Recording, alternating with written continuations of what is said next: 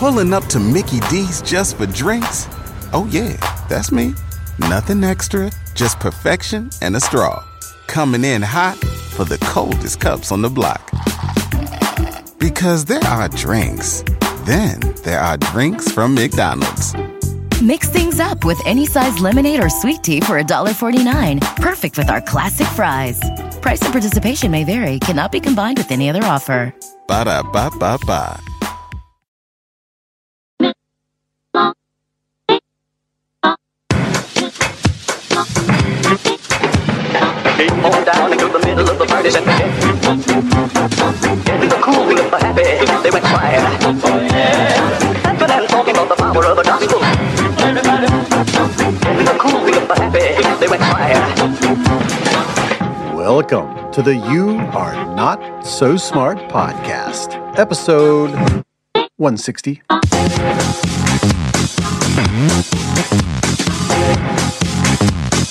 As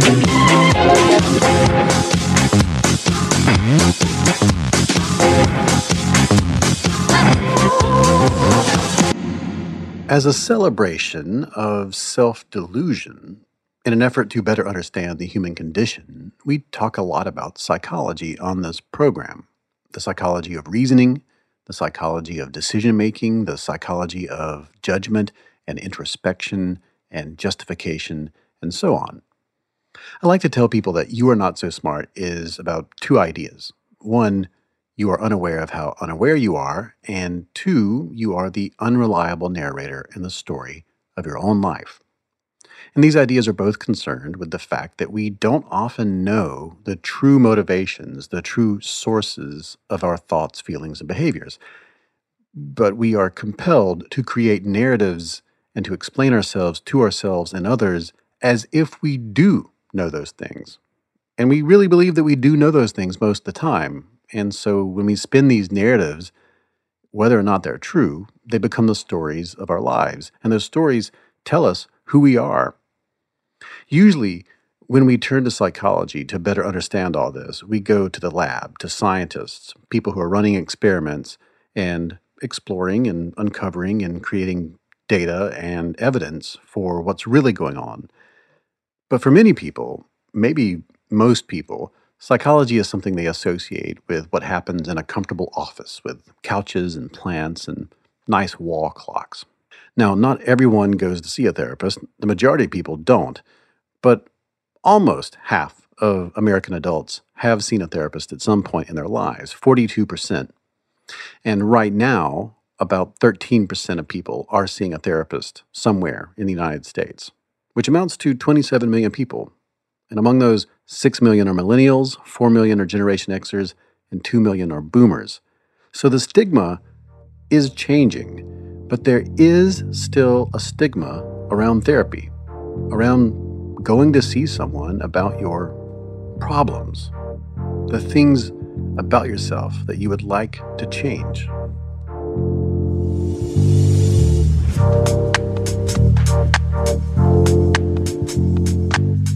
Think that when something feels wrong with our body, something feels off with our body, like you're having chest pain, you will probably go to a cardiologist before you have a massive heart attack. You'll probably get it checked out. But if something feels off emotionally, often what people do is they say, well, yeah, kind of depressed or anxious or not really functioning that well, or I'm having this problem in this relationship and it's getting kind of bad, but you know, I have a roof over my head and food on the table, so, you know, I'll just let it go, stiff upper lip. But what happens is then they don't end up getting help until they're experiencing the equivalent of an emotional heart attack. And that's often when people land in therapy. But at that point, you've suffered unnecessarily, first of all, for longer than you needed to. And it's also harder to treat once it's gotten that bad. That is therapist and author Lori Gottlieb. My name is Lori Gottlieb, and I am a psychotherapist and the author of Maybe You Should Talk to Someone. Yes, she's written a book called Maybe You Should Talk to Someone, and the subtitle is A Therapist, Her Therapist, and Our Lives Revealed. And it's a very good book, intimate and human and gut wrenching and inspiring and full of science and drama and written with an honesty and a candor that you just really rarely find in books like this. In a very self reflective period, to say the least. I listened to half of this book on a road trip and then the rest of it while I built a bookshelf, and it really helped me through some tough stuff.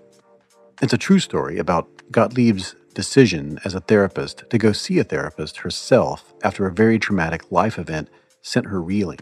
And it's also an autobiography telling the story of how she became a therapist and what she learned about herself in therapy later in life after she had a thriving practice of her own. And it's also the arc of change of five different people, change that five people experience while in therapy. So it's a big book, it's 58 chapters long, and you get an intimate look into the lives of these five patients as they get what they need from therapy. One is uh, John, a belligerent asshole who wants to be a better husband and father. Julie, a woman trying to come to terms with a terminal illness. Charlotte, a 20 something with alcohol and relationship issues who's trying to define herself. Rita, a woman close to 70 with depression who is dealing with a lifetime of regret concerning her children. And Lori, the author, who is blindsided by an awful revelation from the man she expected to marry, which leads to a breakup that scrambles her plans and her sense of self, alters her feelings of security, and makes her fixate on mortality and loneliness and relationships and much more. It's a great book, and that's why it's been on the bestseller list for so long, and that's why it's going to be a television show on ABC starring Eva Longoria. But for me, the most interesting part of the book is when Gottlieb explains the trans theoretical model of change, a much researched scientific foundation used by therapists that explains how people go about realizing they want to change their own lives, change their behavior or their thought patterns. And it's also a guide for how to help people do that. So I talked to her about this, the trans theoretical model, and we'll get into that in a minute.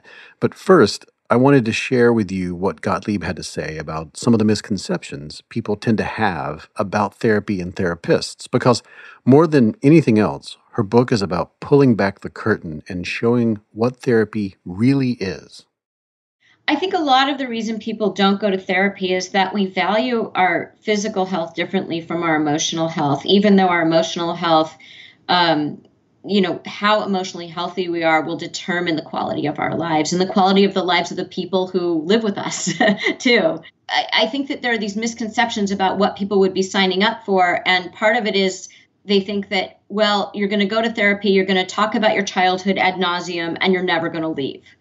And and that just not at all what the experience is like. The experience is about hold, having a mirror held up to you so you can see your reflection in a different way. You can look at parts of yourself that you might not be aware of and that are holding you back that are limiting you that are um, you know keeping you stuck in some way yeah, I feel like I noticed, I felt that emerge as the book went forward. That it's it's you know people stuck in loops and for whatever or in ruts or in loops that are that they don't want to be in. Um, I even I remember I was listening to a portion of the book uh, while I was taking a shower, and I have a little shower notepad because uh, that's where ideas happen a lot. Uh, and uh, it's a waterproof notepad. It's the best. I have like ten of them in a drawer because uh, when I use one up, I want I want to put another one up as soon as I lose as I get rid of one. Um, now that I know about this, you know that I'm going to be ordering this the second we get off this it's, podcast. It's the best. It's on Amazon. It's 12 bucks. It's a waterproof notepad and pen pencil. I love it. Uh, I can't tell you how many. I have a stack of notes. Right, I have written on this flight to health, uh, pre-contemplation.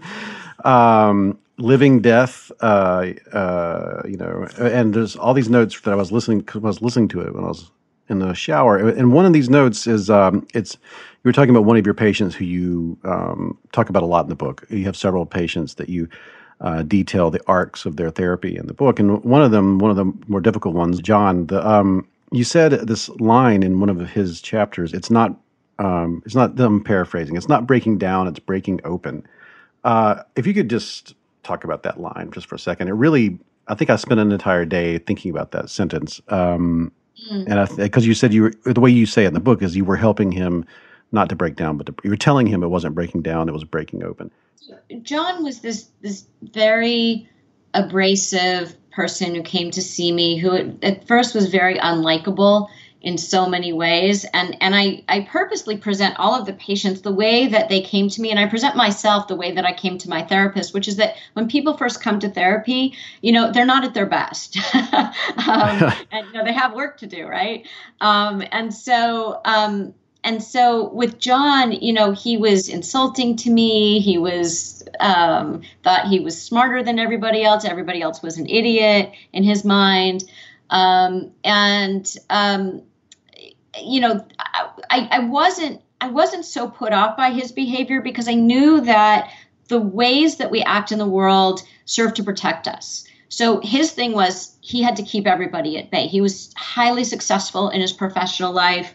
Um, he was married with a couple of kids and um, having some problems there, but nothing that he thought would, you know, kind of blow up. Um, and there was something going on underneath, and I didn't know what it was because for him to act in the kind of extreme ways that he did, um, were going i knew would be a form of self-protection for him. Mm-hmm. so um, eventually when we get to and i don't want to give it away here but when we get to sort of you know what was really going on with him which completely came out of left field for me i did not see it coming at all. And i think that's what happens for the reader too that i don't think the reader sees it coming either um, and yet i present all of the clues you know i think each patient is almost like a mystery and when you write it in retrospect after having lived it um, you know, I put all the clues in there that I just didn't see, yeah. and I wonder if the reader sees them. But I don't think the reader sees them either. Like we don't we don't really see it until until we find out what what really happened to him, and um, and so you know he at, at a certain point he's the kind of guy who would never cry, who would never be vulnerable, who would never um, let himself be seen, mm-hmm. and at one point he does um, finally and um, he says, you know, I, I, didn't come here to to break down. This isn't why I came to therapy. He's like really mad that he's sort of, you know, doing this in front of me. And I said to him, "You're not." You're not breaking down, you're breaking open. Because he had been so constrained. He'd been holding this thing in for so long and it was killing him. Mm-hmm. And and and once he is able to start talking about this thing, the unspoken, um, lots of things change in his life uh, in a really significant way. Yeah, I learned a lot. I mean, all of the patients are incredible. Each one of them has a completely different um, issue that you're dealing with, and they're all just the humanity on display and the and the the uh, the care and empathy uh, that comes through.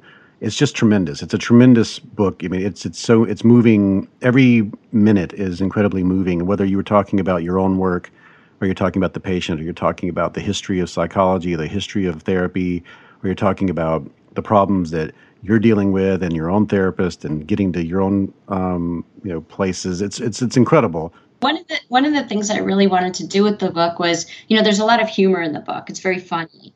And I think that I wanted to kind of capture the ridiculousness of the human condition. And I mean that um, you know, in a compassionate way that that we're all ridiculous in certain ways like the things that we do and the ways that we behave and the ways that we sort of do everything we can to guarantee our own unhappiness you know, without realizing it.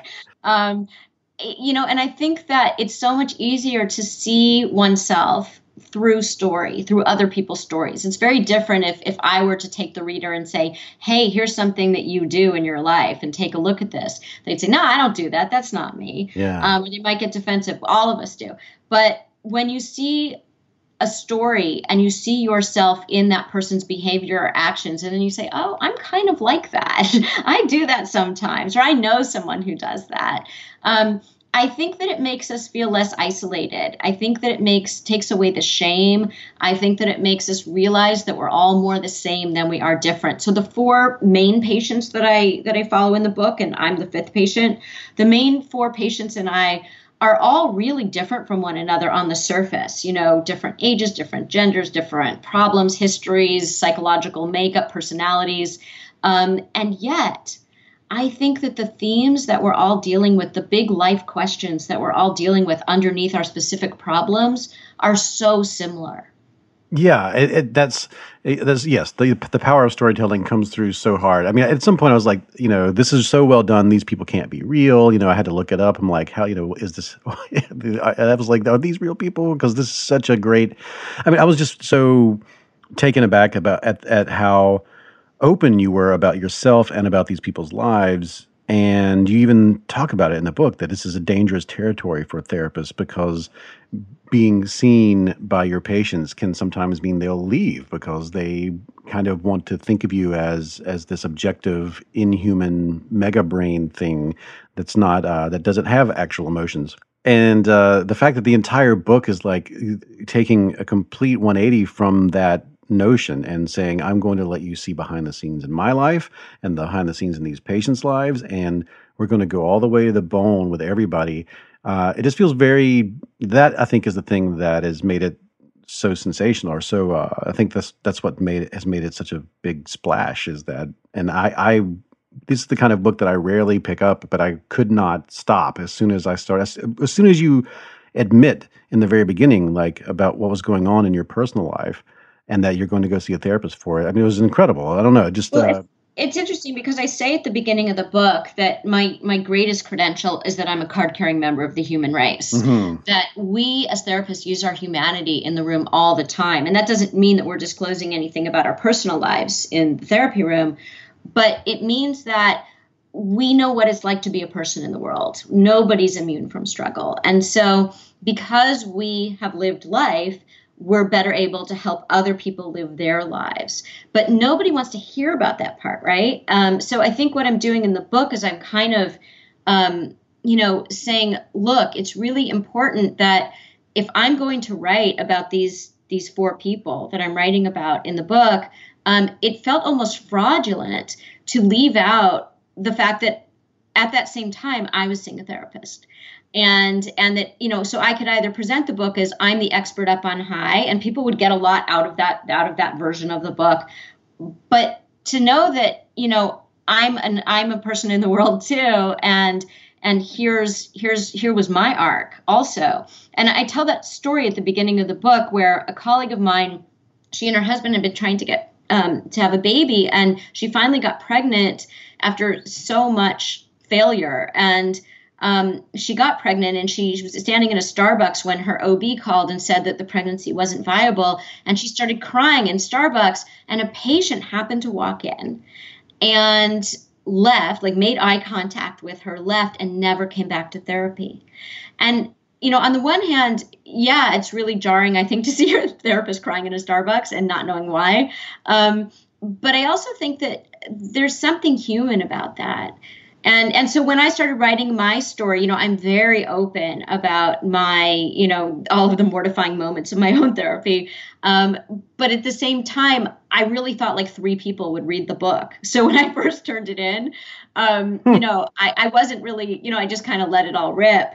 And then um, you know and then we started getting um, you know the response to the book and now it's been on the list for almost four months and um, the new york times list. And so you know a lot of people are reading it. And and if i had known that so many people would read it i might not have been that open. But i'm really glad that i that i was because i think that's precisely the reason that so many people are reading it because of that candor because of that vulnerability and that honesty yeah. um, that wouldn't have been there if i'd kind of cleaned myself up As a part of the book, where you ask him, Should I choose uh, this school for my son or the other? And he responds with, I think you'll benefit more from understanding why this decision is so hard for you. Um, that made me uh, pause and take a second and go, That is such a thing for a therapist to say. And I think for me, that if you hear it, it makes you take two steps back and go, Oh, yeah, that's actually hmm, self reflection's a thing. If you just like jump into that sentence and tell me more about why that's a better way to approach a situation like that when you're talking with a therapist? Well, at that point in the book, I'm talking about how when people come to therapy, often they want advice. And I have this word taped up in my office, ultra crepidarianism, which is uh, roughly translated as the habit of giving advice or opinions outside of one's knowledge or expertise. um, you know, and I think we do that all the time. I think people come to us and they think that they think that we're withholding information for them but i can't tell people what to do in their lives. I know what I would do and I can help them figure out what they want to do, but I can't tell them what to do because I'm not living their life. And so, you know, when I come to my therapist and I and I ask him all these questions, at one point he says, "Why are you asking me something you can ask Siri?" Um, you know, um, I, I think that what what we're really doing is we're saying, "Who am I to make the decisions about me and my life? How how can I trust myself?" Um, and a lot of people feel like the therapist will give better advice to them than they would give to themselves. And what we want to do is we want to put ourselves as therapists, we want to put ourselves out of business. We have the worst business model ever, but our goal is to help you not to need us in that way. So we don't want to make decisions for you, partly because, as I said, we won't make good decisions for you because we're not living your life. But the other part of it is we want you to be able to be independent in that way, to be self sufficient, to be able to navigate through life in a way where you will make some mistakes as everybody does but where you you there's an there's a, a an inner compass that guides you in terms of your decision making and there's this other thing you say that I think is good as, as by way of introduction, which is you, you say that uh, insight is the booby prize of therapy. What does that mean, and wh- and why is that an important phrase for you to use and think about in your own practice and everything? so many people come to therapy thinking that they're going to learn something about themselves, that they're going to gain some insight. This is why I do that. This is why I keep shooting myself in the foot. This is why I keep ending up in the same place over and over in different situations. This is my pattern. This is why I am depressed. I am anxious, right? So the insight. Mm-hmm. Um, but the problem is, in therapy, you have to be both vulnerable and accountable. So you have to be vulnerable enough to be able to glean the insight, to hear it, to not be defensive when you hear it. But you also have to be accountable and that you have to make change. So if you just come in every week and you say, "Oh, now I know why I keep getting into that fight with my partner," you know, um, or I know now I know why I get so upset with my mother. Well, that's fine. But then what are you doing when you leave my office? What are you doing to make changes when you leave? And if you just go back and you, you say, now I know why I get in this fight with my wife all the time or my husband all the time. Um, and then you do the same thing in your marriage, where, you know, in the week in between, the insight is useless. Mm. So the insight will help to guide changes in behavior, but the insight alone won't help you at all. Mm-hmm. And uh, the last thing I want to ask before we get into like some of the nitty gritty of it is, um, you also mentioned something that a therapist relayed to you about a person shaking prison bars. Uh, I don't want to give it all away, so I'll just throw that at you and tell us a little bit more about this metaphor. Well, I think that a lot of us come to therapy feeling trapped by something, you know, our circumstances, the people in our lives, um, you know, whatever's holding us back. And what my therapist was saying to me by way of this cartoon illustration was he was saying that we aren't as trapped as we think we are, and that we actually um, sometimes we get some kind of benefit from feeling trapped. And so he said, you know, you remind me, he said to me, you remind me of this cartoon of a prisoner shaking the bars, desperately trying to get out. But on the right and the left, the bars are open. And it was such a revelation mm. um, because all we have to do is walk around those bars most of the time. But most of us don't um, because we want the freedom, we want to get out of jail, but with freedom comes responsibility. With freedom comes uncertainty. What's out there? At least with when you're in prison shaking the bars, you know, you know what your hell is, right? Mm-hmm. But but when you walk around those bars, you you know, humans don't do well with uncertainty and you're walking into something that might be taking you outside of your comfort zone, might be taking you into an unknown chapter of your life, and that can feel very scary. So a lot of us would rather just stay in jail. And now we take a break from our program for a word from our sponsors. This show is sponsored by BetterHelp, and I'm very proud to have BetterHelp as a sponsor. I was using BetterHelp before they became a sponsor, and I was very excited to learn that they wanted to sponsor this program. I have recommended BetterHelp to people. I know people right now who I've recently onboarded. I had a friend who had a really difficult medical event, and was experiencing a completely new range of anxieties and feelings and concerns. And I recommended therapy. I'd never gone to therapy before. And this helped. Now, a lot of us spend our lives wishing we had more time. And the question is time for what? If our time was unlimited, how would you use it? And the best way to squeeze that special thing into your schedule is to know what is that special thing? What is important to you? What is that thing that deserves to take that slot, that precious time? How do you make that a priority? Therapy can help you find what matters to you so you can do more of it. If you're thinking of starting therapy, I really recommend giving BetterHelp a try. It's entirely online, it's designed to be convenient, flexible, suited to your schedule. Just fill out a brief questionnaire and you will get matched with a licensed therapist, and you can switch therapists at any time for no additional charge. You can do that several times and really lock in with a therapist that is able to generate with you that dynamic that's so important. I believe you should be in therapy. I believe everyone should be in therapy for a period of time at least in their lives to sort this out. What's important to you? How do you make it work? And you can learn to make time for what makes you happy with BetterHelp. Visit betterhelp.com slash Y-A-N-S-S today to get 10% off your first month. That's betterhelp.com slash Y-A-N-S-S.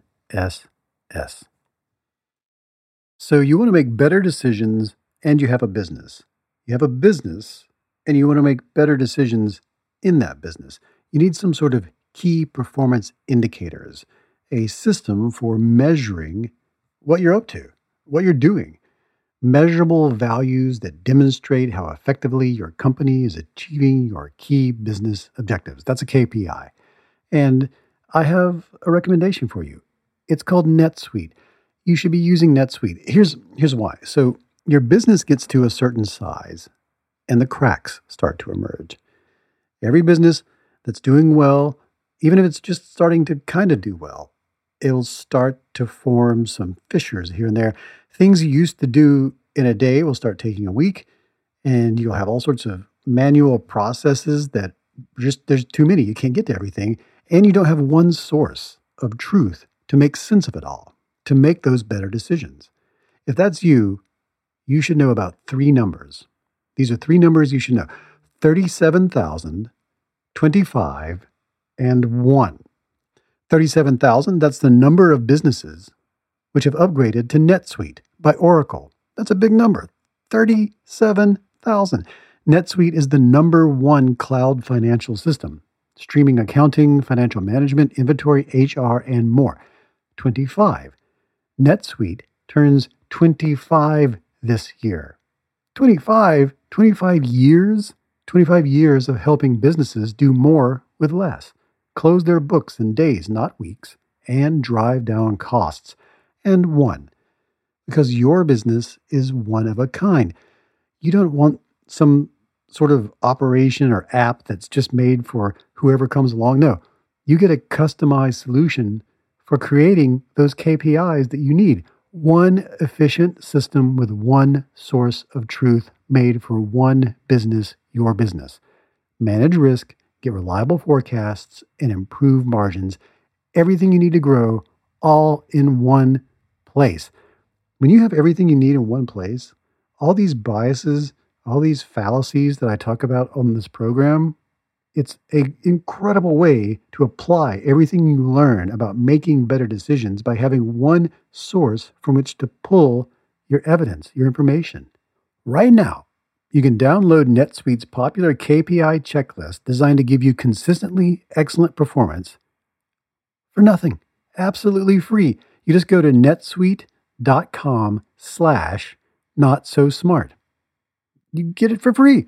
That's dot com slash not so smart to get your own KPI checklist. One more time, netsuite dot com slash not so smart.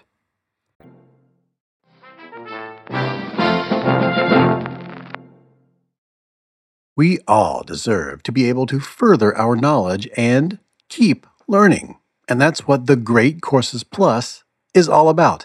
I love the service. I tell you about it just about every episode. Look, I use this service. I have a giant queue of things that I'm going to learn about thanks to this service. They were founded on the idea that education should be accessible to everyone, and they make it possible to learn from the brightest minds out there, including professors from the best universities in the world, like Harvard, Yale, Stanford, and experts from places like National Geographic and the Smithsonian. This is college level learning, but without the student loans or the grades. And with the Great Courses Plus app, you can watch or listen to lectures at any time. I recommend checking out the Great Courses Plus's new course, their brand new course, Building Your Resilience, Finding Meaning in Adversity, from meditation to the consequences of chronic stress. This course offers great practical life skills we all need. In this course, you get 24 lectures. They're about 32 minutes long each. And you get things like the consequences of stress, mastering physical resilience. Practice one, building resilience. Practice two, de stressing with your breath. Practice three, promoting sleep. And on and on it goes. You have things like the hero's journey, finding safety, understanding trauma. It is grand. So, what's the offer this time? What is the offer to get you in on this service? They're offering my listeners an all access trial for free when you sign up through my special URL. Look, seriously, getting this for free is bonkers. You need to go to thegreatcoursesplus.com slash smart. Just play around, find a couple of things you think are interesting, do the thing for free, and get smarter for nothing, and then see what you think. I think you're going to think great things because you'll be smarter and you can think things that were greater than before. That's all at thegreatcoursesplus.com slash smart. One more time so it sticks in your neural network. That's thegreatcoursesplus.com slash smart. And now we return to our program.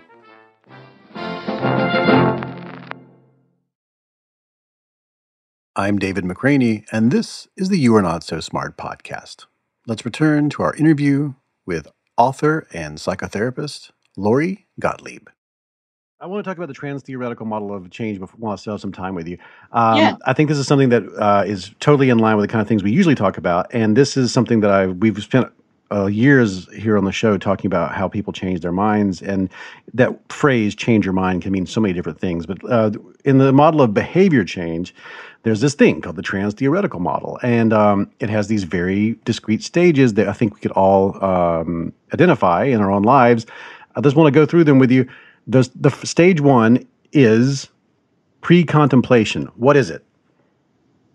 So that's when you don't even realize that you're thinking of changing. um, that that's that you know where you know something's not going right in your life, and sometimes you know somewhere deep down you know that ultimately you know someday maybe you'll make a change, but you're not really that conscious of it. You know and, and I, I should just give some context to this is that i'm talking about this in the context of this patient who she keeps she keeps like hooking up with the wrong guys and she's in this pattern of doing the same thing over and over and she can't get out of this loop even though she knows exactly what she needs to do to get out of this loop. And so um, you know i think like that you know the nike sort of just do it slogan um, that's that's when people do that, it's because they've already gone through these other stages and they don't realize it. By the time they get to just do it, which we call the action stage in this trans theoretical model of change, um, so much has gone on behind the scenes that they don't even know about. So some people think, oh, it's easy. You just make a decision and you change, like a New Year's resolution. Um, but you don't. So much has happened to prep you for that. Yeah, and you you talk about at this stage, people will even be combative if you call them out and send tell them that they're that they're in a con, kind of contemplative state. Um, that um, and you go further to say that like this isn't like you're setting up the idea of how you have to go through these stages by saying that therapists aren't exactly persuaders. Um, you can't convince an anorexic to eat or convince an alcoholic not to drink. It's more about bringing people to the place where they are looking at themselves and changing themselves Um, you know, it's not changing the, that whole concept of the change takes place in the other person's head and it's not a copy paste thing. If you could talk about that for just one second. Yeah, it's about getting the other person ready to make a change. So you can tell someone to change, but that won't do much. Um, you have to get them to a place where they've gone through this process in their own mind. Um, and so, you know, when people get really frustrated, like with with the addict in the family or whatever, you know, like why don't you just stop drinking? And they think it's like a chemical, uh, you know, a chemical issue that the person's addicted, and if they just, you know, do a detox program, it'll be fine. But there's a lot of um, you know the the desire has to be there the desire to change yeah and and and what that means um, for that person so when you go through these stages of change you know you go from pre-contemplation to contemplation to preparation where you're kind of planning what you're going to do but you're not really ready to make the change. Like someone who's thinking well maybe I'll quit my job and and get a different job or maybe I'll go to graduate school or you know whatever it is. Um, the preparation is sort of you know them kind of like going online and researching but they're not ready to pull the trigger. They're not ready to like sign up for anything or quit their job or apply for another job or anything like that yet. They're just like researching a lot but they, they're kind of like yeah but i'm not really going to do it.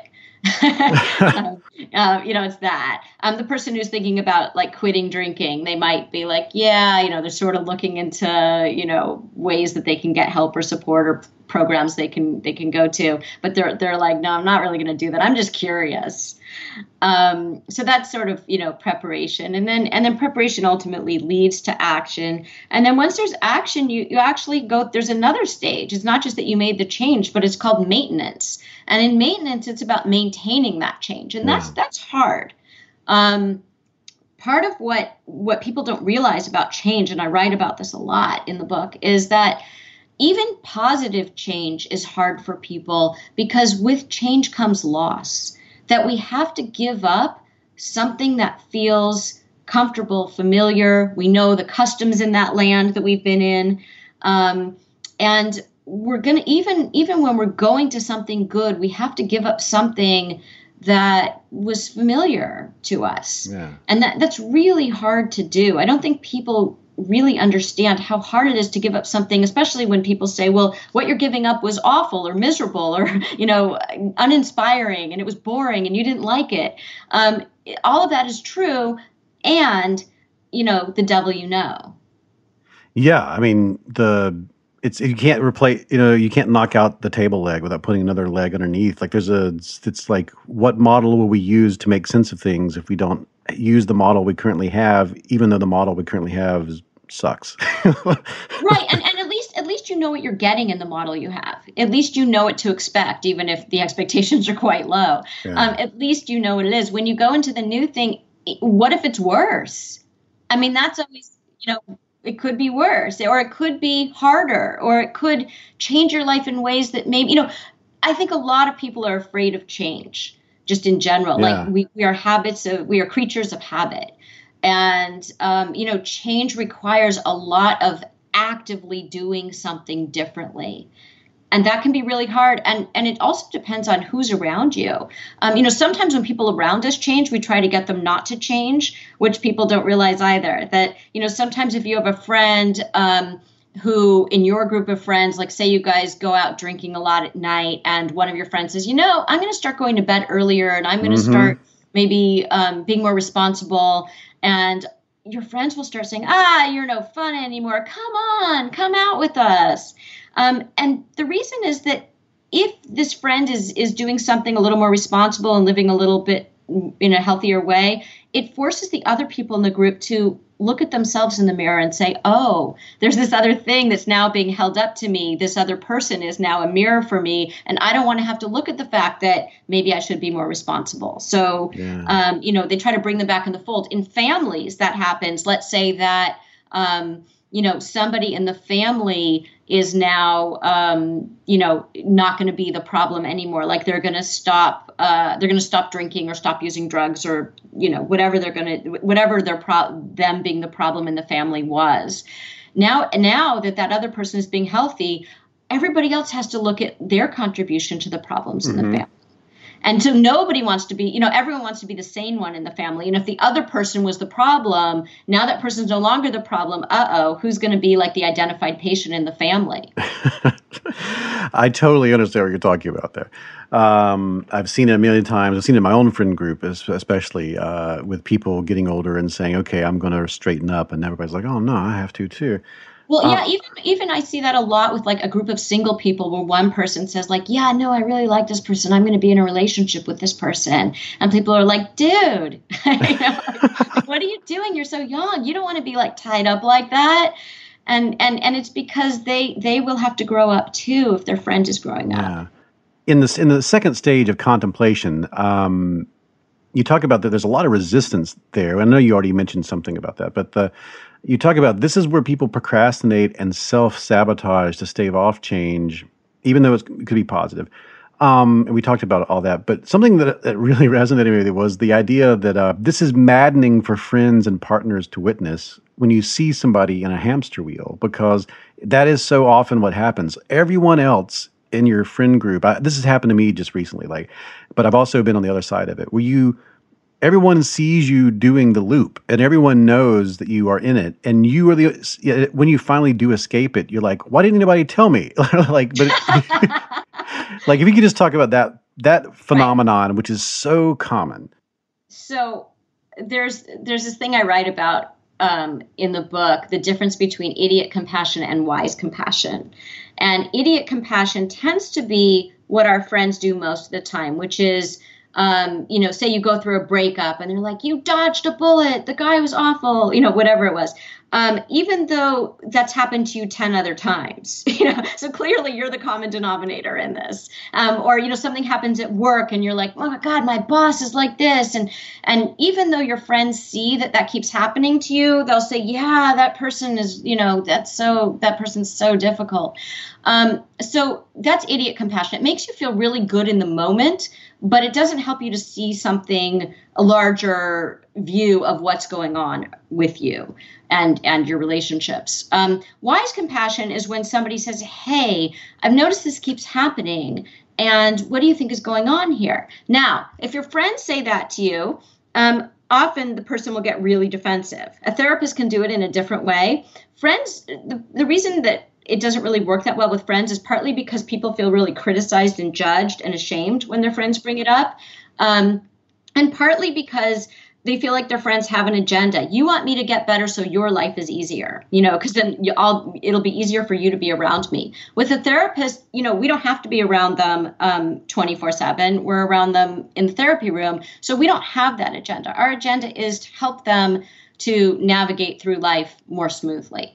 Um, and so I think that, you know, when people say, why didn't you tell me this earlier?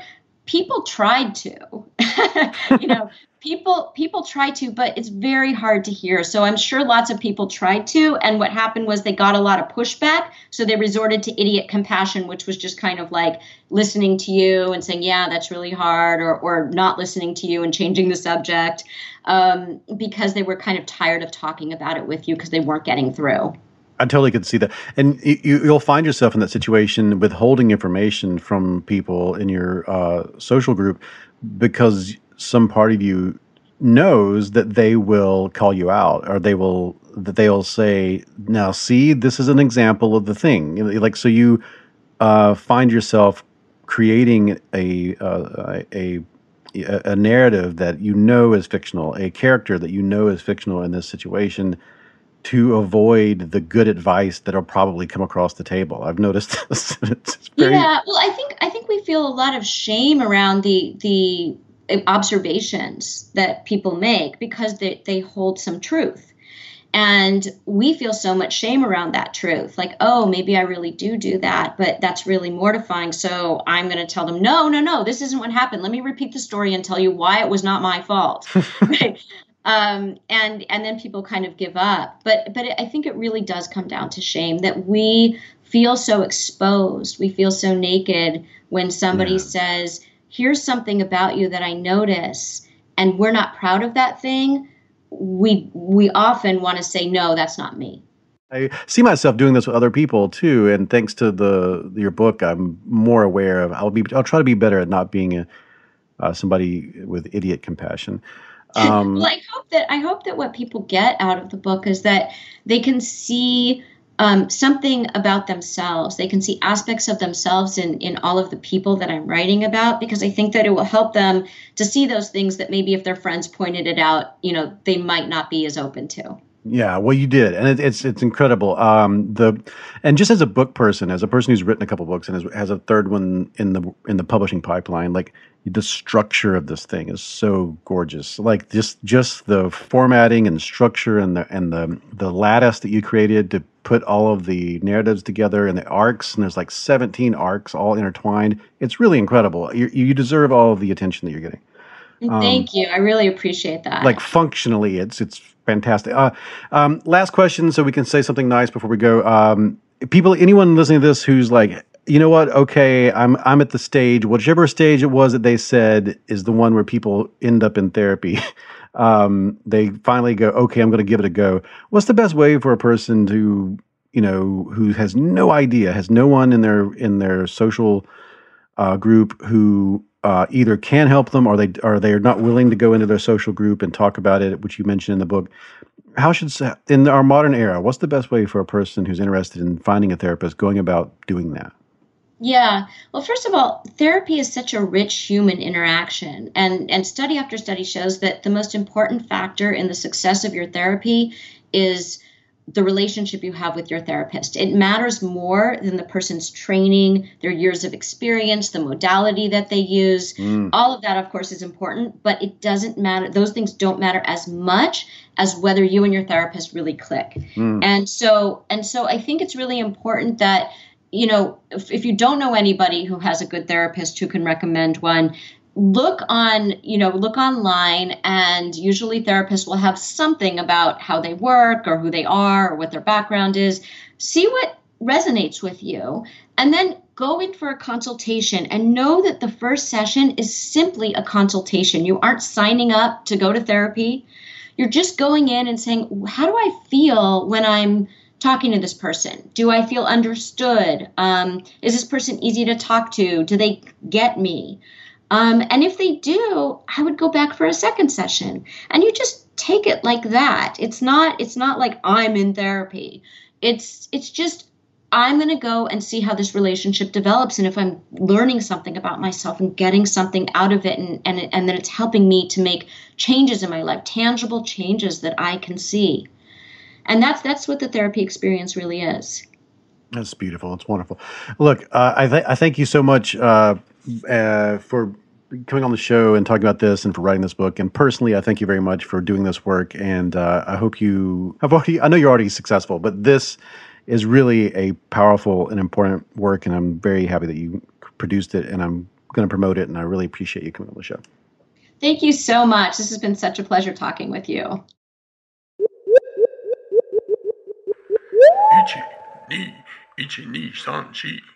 That is it for this episode of the You Are Not So Smart podcast. For links to everything that we talked about on this episode, go to youarenotsosmart.com.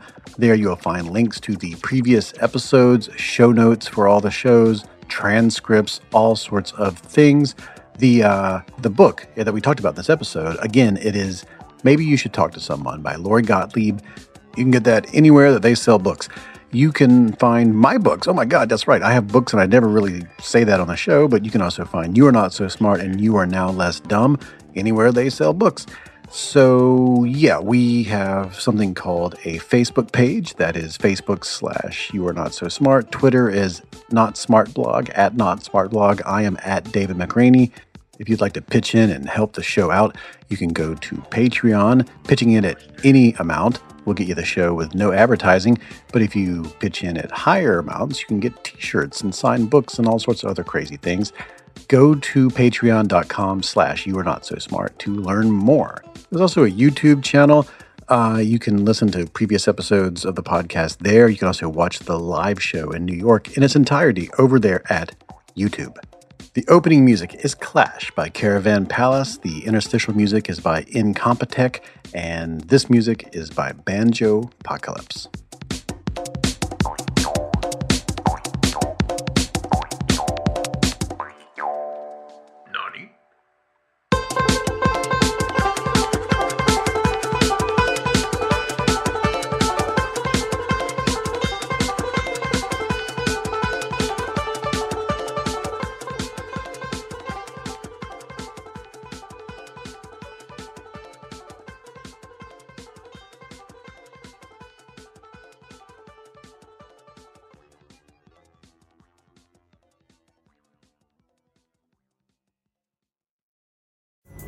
Pulling up to Mickey D's just for drinks? Oh, yeah, that's me. Nothing extra, just perfection and a straw. Coming in hot for the coldest cups on the block. Because there are drinks, then there are drinks from McDonald's. Mix things up with any size lemonade or sweet tea for $1.49. Perfect with our classic fries. Price and participation may vary, cannot be combined with any other offer. Ba da ba ba ba.